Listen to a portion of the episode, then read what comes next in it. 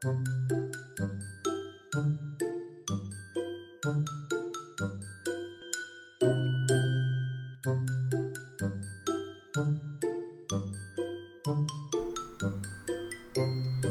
白哥们集合喽！Hello，大家好，欢迎来到今天的职场小白哥生存之道。我们要讨论的主题是换工作的频率跟时间到底要怎么拿捏。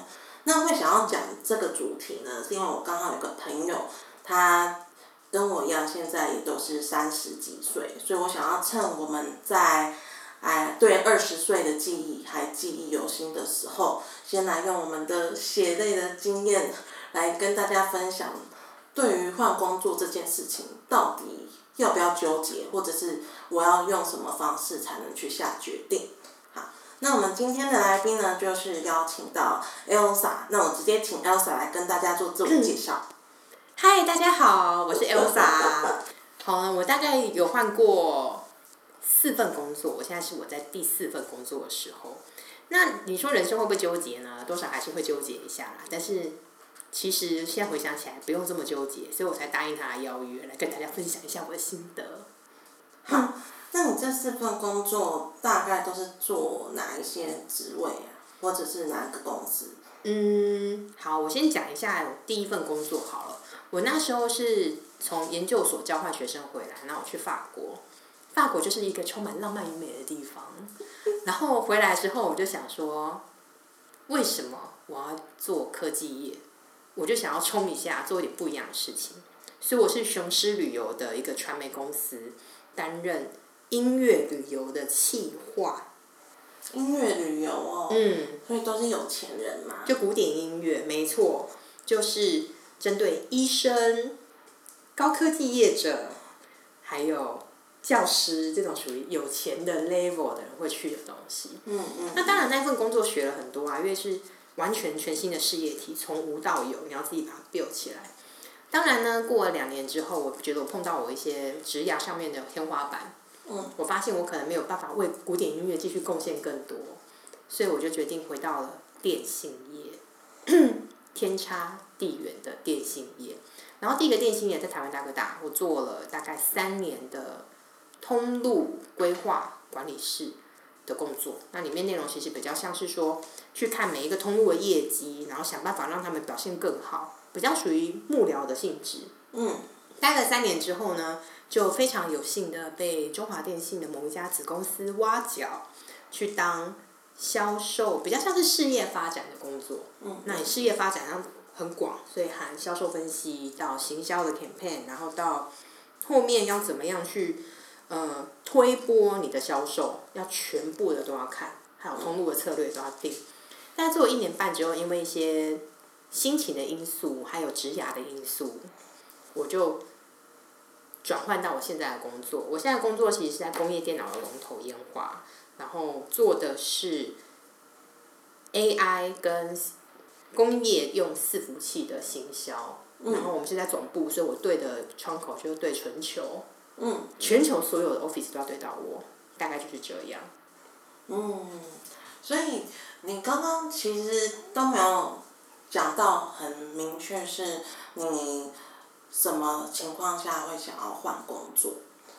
好，什么情况下？我第一个从雄狮换到电信业的时候，其实雄狮那份工作，我只是为了圆我自己一个梦，让自己年轻的时候去赌一下，不然我相信我的生会后悔，所以我就去了。但是我在那个时候呢，发现说我的努力有限，我没有办法贡献更多我能够做到的呃价值给公司。那同样，公司它也没有办法给我更多资源。因为说实在的，我就是我跟我另外一个 partner 两个人当音乐主题的那一条线。嗯嗯。其实没有其他人指导我，说告诉我下一步该怎么做。然后我去外面冲那条线，其实也已经冲到说该开发的都开发了，我该认识的都认识了。可是我始终没有办法突破。但是我又想要做一些更多的事情，所以在那个时候我就觉得我应该要离职。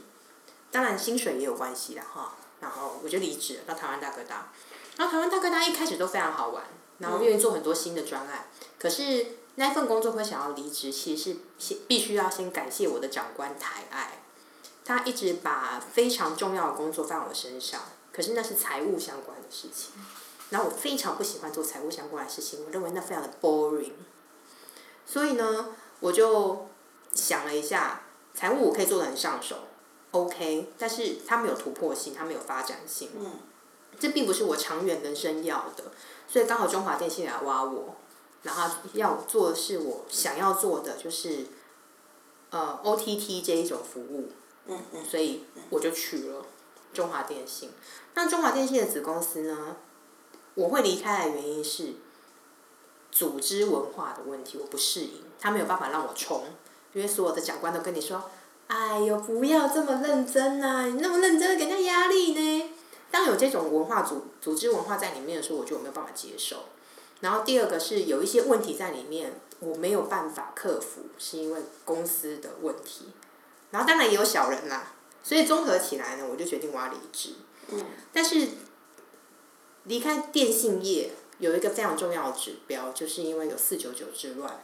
嗯。然后我发现说，一个公司的 margin 就是他赚的钱，愿意从一个人一个月收一三九九掉到四九九，你觉得它的价格有办法回去吗？你觉得它的营收有办法支撑吗？当然没有办法，消费者都变成这样子，简直电信业消客的末日了。那何必继续待在这里？然后又趁我之前在中华电信的时候看到说，物联网是趋势，嗯，它是未来第三波很重要发展的推力，非常重要。然后他现在才刚起步而已，所以我就觉得我应该要进去这样子的产业去卡位，跟他一起飞。然后其实我也对这种东西很有兴趣，所以我就到烟花。嗯，对，就是我三次不一样的转换心情。好，所以你这三次的转换听起来好像没有什么关联性，你是怎么去找到你的下一份工作，或是怎么去争取到那一个位置？怎么去争取到？我先找想说，为怎么样找到那份工作好了。嗯你在做你每一份工作的时候，你本来就要去想自己到底适合什么，喜不喜欢这个东西，而且你要多多的去看说你的同事在做一些什么事情，然后你跟你合作的厂商在做哪一些事情，你了解越多，你就通常更能够知道说自己的方向在哪边。那你找下一份工作的时候，你就可以知道，哦，其实我比较喜欢这类的工作，等等等的。当然，一开始的对年轻人而言、新鲜人而言比较困难，是因为你还没有尝试过。那没有尝试过还不简单，就多尝试就好了啊，也没这么难。所以就多多的去试，你试久了就知道了。就像是你买饮料一样，这么多口味的豆浆，你喜欢喝无糖的、有糖的、低糖的，加黑豆奶的还是什么？这么多不一样，但是你就是要每一个都喝过，你才会知道你喜欢哪一种。嗯所以你就是要边边做边试，然后找到自己喜欢的东西。那怎么去争取呢？就是不要有包袱。你觉得你自己有那个本事，而且也扎扎实实的打拼了一阵子，你看到那个职位，你就冲，而且千万不要怕，就是要冲。世界上已经有太多不敢冲的人了，冲一下你就赢了。就像是别人说的，敢冲就是你的。嗯，对。好，可是因为年轻人他不知道他喜欢什么嘛，所以他会想要多方尝试。可是又有一些老一辈或者是现在在《经理人》杂志常看到的论调，就是什么工作一定要待满两年或三年，才再换下一个工作会比较好之类的。那关于工作到底要做多久，或是呃要怎样才可以不被下一个面试官觉得让你定性不够，你有什么看法吗？我觉得这分两种情况，一种是你很缺钱，跟你不缺钱。如果你真的很缺钱的话，那你就找你需要钱的那个方向往前走。但是我觉得这并不是一个长期的做法。第二种做法呢是说定性这一件事情，你要怎么定义？很多人说换工作不好，但是我认为换工作是好的，但前提是你必须要有办法有贡献，而且你有学习这两个的基础上面。比如说，呃，我可能都是做半年的工作，呃，一年好了，讲一年。有很多人一年呢，只是天天在打杂，打杂打杂打杂打杂，这是一年。但是也有人一年是第一个月的时候开始进入摇滚。摇滚区，然后你十八般武艺全部都试过，然后长官给你的什么东西你都尝试过，非常痛苦的一年，但是你非常会，你你学到了很多，你也成长很多，而且隔年第二年你马上就可以用到你去年的经验，然后完成的去实施过一遍。那那个一年跟前面那个打打杂的一年是完全不一样的经历。所以你说换工作的前提是什么？你要有学习。而且学习完之后，你能够独当一面的去完成一件事情，我觉得你在这种程度下，你已经没有其他东西可以学了，也没有什么好冲刺的时候，你就是换工作的时候。所以很多人说，嗯，你才做个一年就换工作，会不会不好？其实我觉得不好，就要看你的扎实的程度在哪里，嗯来断评断好或不好。嗯，好，那你刚刚讲到在工作中要。学习嘛，可是呃，有一些有一些主管他们的教育或者是他们的指派工作的方式，可能不会告诉你太多方向，或者是他觉得你现在是这个位阶，你只要做这样的事情就好了。那你有没有什么建议，或者是说告诉刚毕业或是准备要找工作的这些小朋友们，他们要怎么？摆脱这个现状，就是不要让自己沦落到过了打杂的一年。过了打杂的一年哦，这件事情我觉得就要靠个人去突破。首先是我举个例子啊，嗯，如果老板一直叫你吃白饭，你就一直吃白饭吗？你是不会看一下隔壁人说，哎，为什么他有肉燥饭我没有？那有肉燥饭的时候，你一定会问说，为什么你有肉燥饭？肉燥饭真的这么好吃吗？哪边可以加？怎么样可以加？你就会去问。所以呢，首先呢，你在一个工作上面的人和很重要。你要先去有办法看跟你的同事们相处，而且有办法看到说他们到底在做一些什么事情。嗯。然后不要等别人来喂你，是你要主动的去问他。咦你在做什么啊？茶水间闲聊的时候可以聊一下，在厕所遇到也可以聊一下。然后搭电梯不小心很尴尬，你也可以聊一下。这个都可以聊一下，透过这种聊一下，你就可以知道别人在做什么，然后学习，然后有机会，他如果就跟你讲说，哎，我在做，我在试图把这个营运分析报告做出来，你有没有兴趣？你就可以说，好啊，我有兴趣啊，我来看一看，你就主动的去问，然后我相信主管都一定会看到你曾经做的这件事。或许下一次在派案子的时候，主管就会考虑说：“哎，你上次对那件事情有兴趣，你有问过，那不然这次你试试看好了。”总而言之，机会就是给准备好的人。你平常就要准备，不要以为天上就会掉东西下来，那就是太天真了。掉下来的只有屎而已，不会有黄金。但是你要有本事把那个屎搓成黄金的前提，就是你要先懂得问。怎么样把屎变成黄金的那个技巧？嗯嗯嗯嗯。好，那你在准备要换工作的时候啊，你会先呃骑驴找马吗？讲骑驴找马太难听，你会先找到工作，然后再提离职吗？看心情。通常我会选择先找到工作再。离职吧，因为其实比较安心，尤其是有你有金钱压力的时候，嗯，会比较安心。然后，但是也有一些就是理智线断裂的时刻，我也有就直接提离职，因为我觉得再这样下去只是浪费我的时间而已。我宁愿先把我的工作丢下，就不做了，然后休息，认真好好的找一份工作。我那个空窗大概是两个半月左右，嗯，对，然后也。也有深思了一下自己的人生方向，当然也有出去旅游啦，所以我觉得不一定啊，不一定要骑驴找马或者是怎么样，空窗也可以啊。嗯就重点就是想清楚再行动，不要以为你们二十几岁还有很多时间，其实真的没什么时间，所以每一步想清楚很重要。但是要想清楚，不代表你不能尝试。就是两个都要做到。嗯嗯嗯。好，那你有呃，你在刚毕业的时候啊，你有想，你有帮自己做一个人生的规划吗？比如说在二十五岁之前要达到什么事情，或三十岁之前要做到什么事情？我有设定，我三十岁之前要换三份工作。为什么？因为就是想喝不同的豆浆嘛。嗯。对啊，就是因为尝试看看你喜欢喝奶茶，喜欢喝红茶还是什么？因为你要有尝试，才可以有，才会有办法摸索到适合自己的东西是什么。而且为什么是设定三十岁？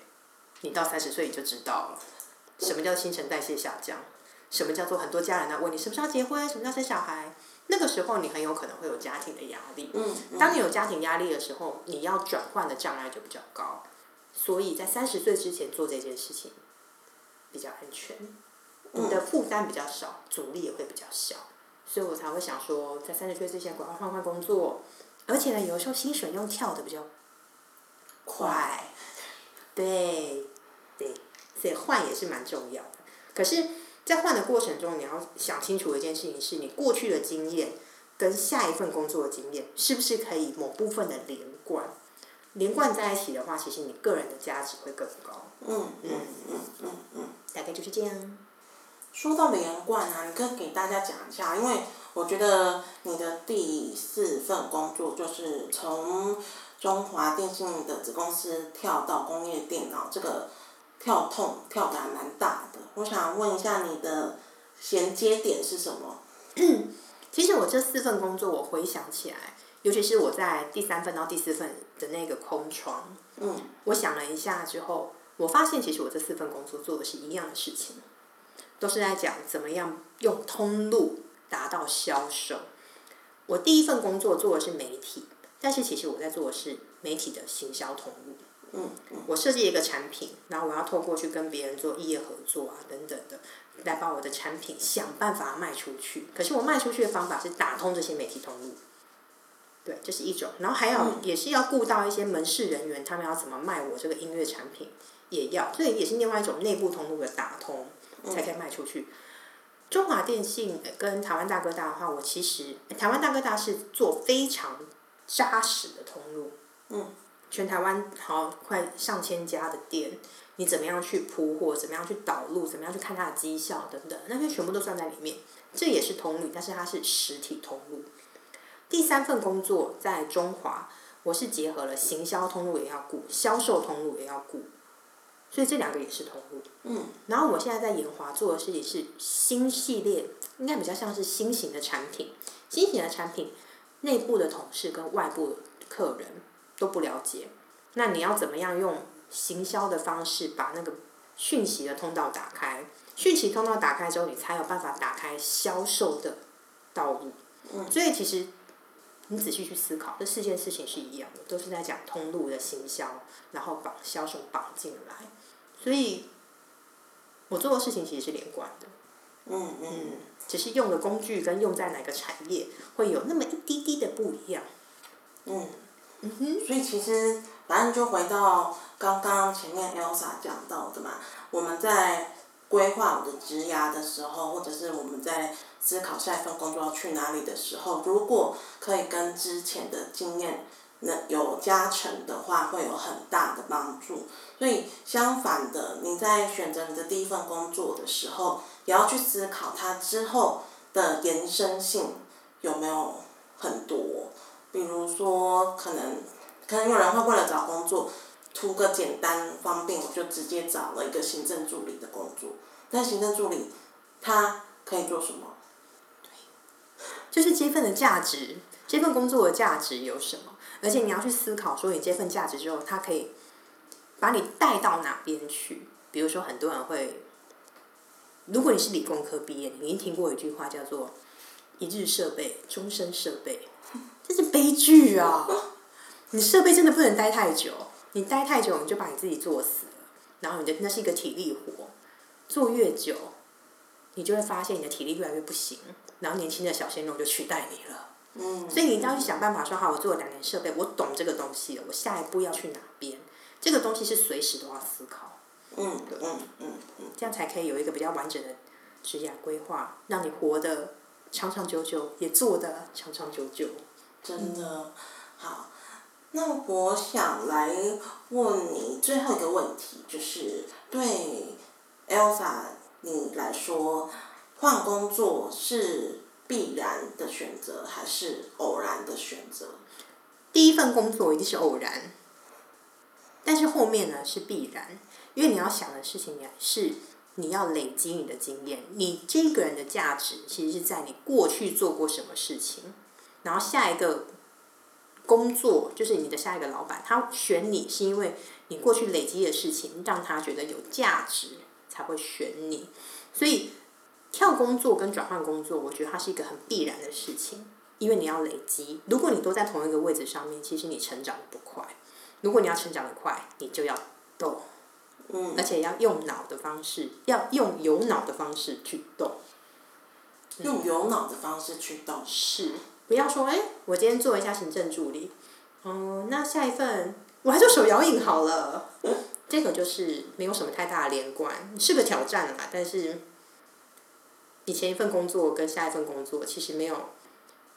价值的累积，那你再找下一份工作，你手摇你毕业之后呢，你可能要去做，嗯，假设眼科的柜台小姐好了，那个人面试你的时候，他可能就把你跟刚毕业的人是摆在同一个位置上面，嗯嗯，因为你没有价值，你跟他的价值是一样的，前两份工作对你第三份工作是没有什么影响力，而且也没有。加值的效果，所以他为什么要请你？他请一个大学生毕业毕业生就好了。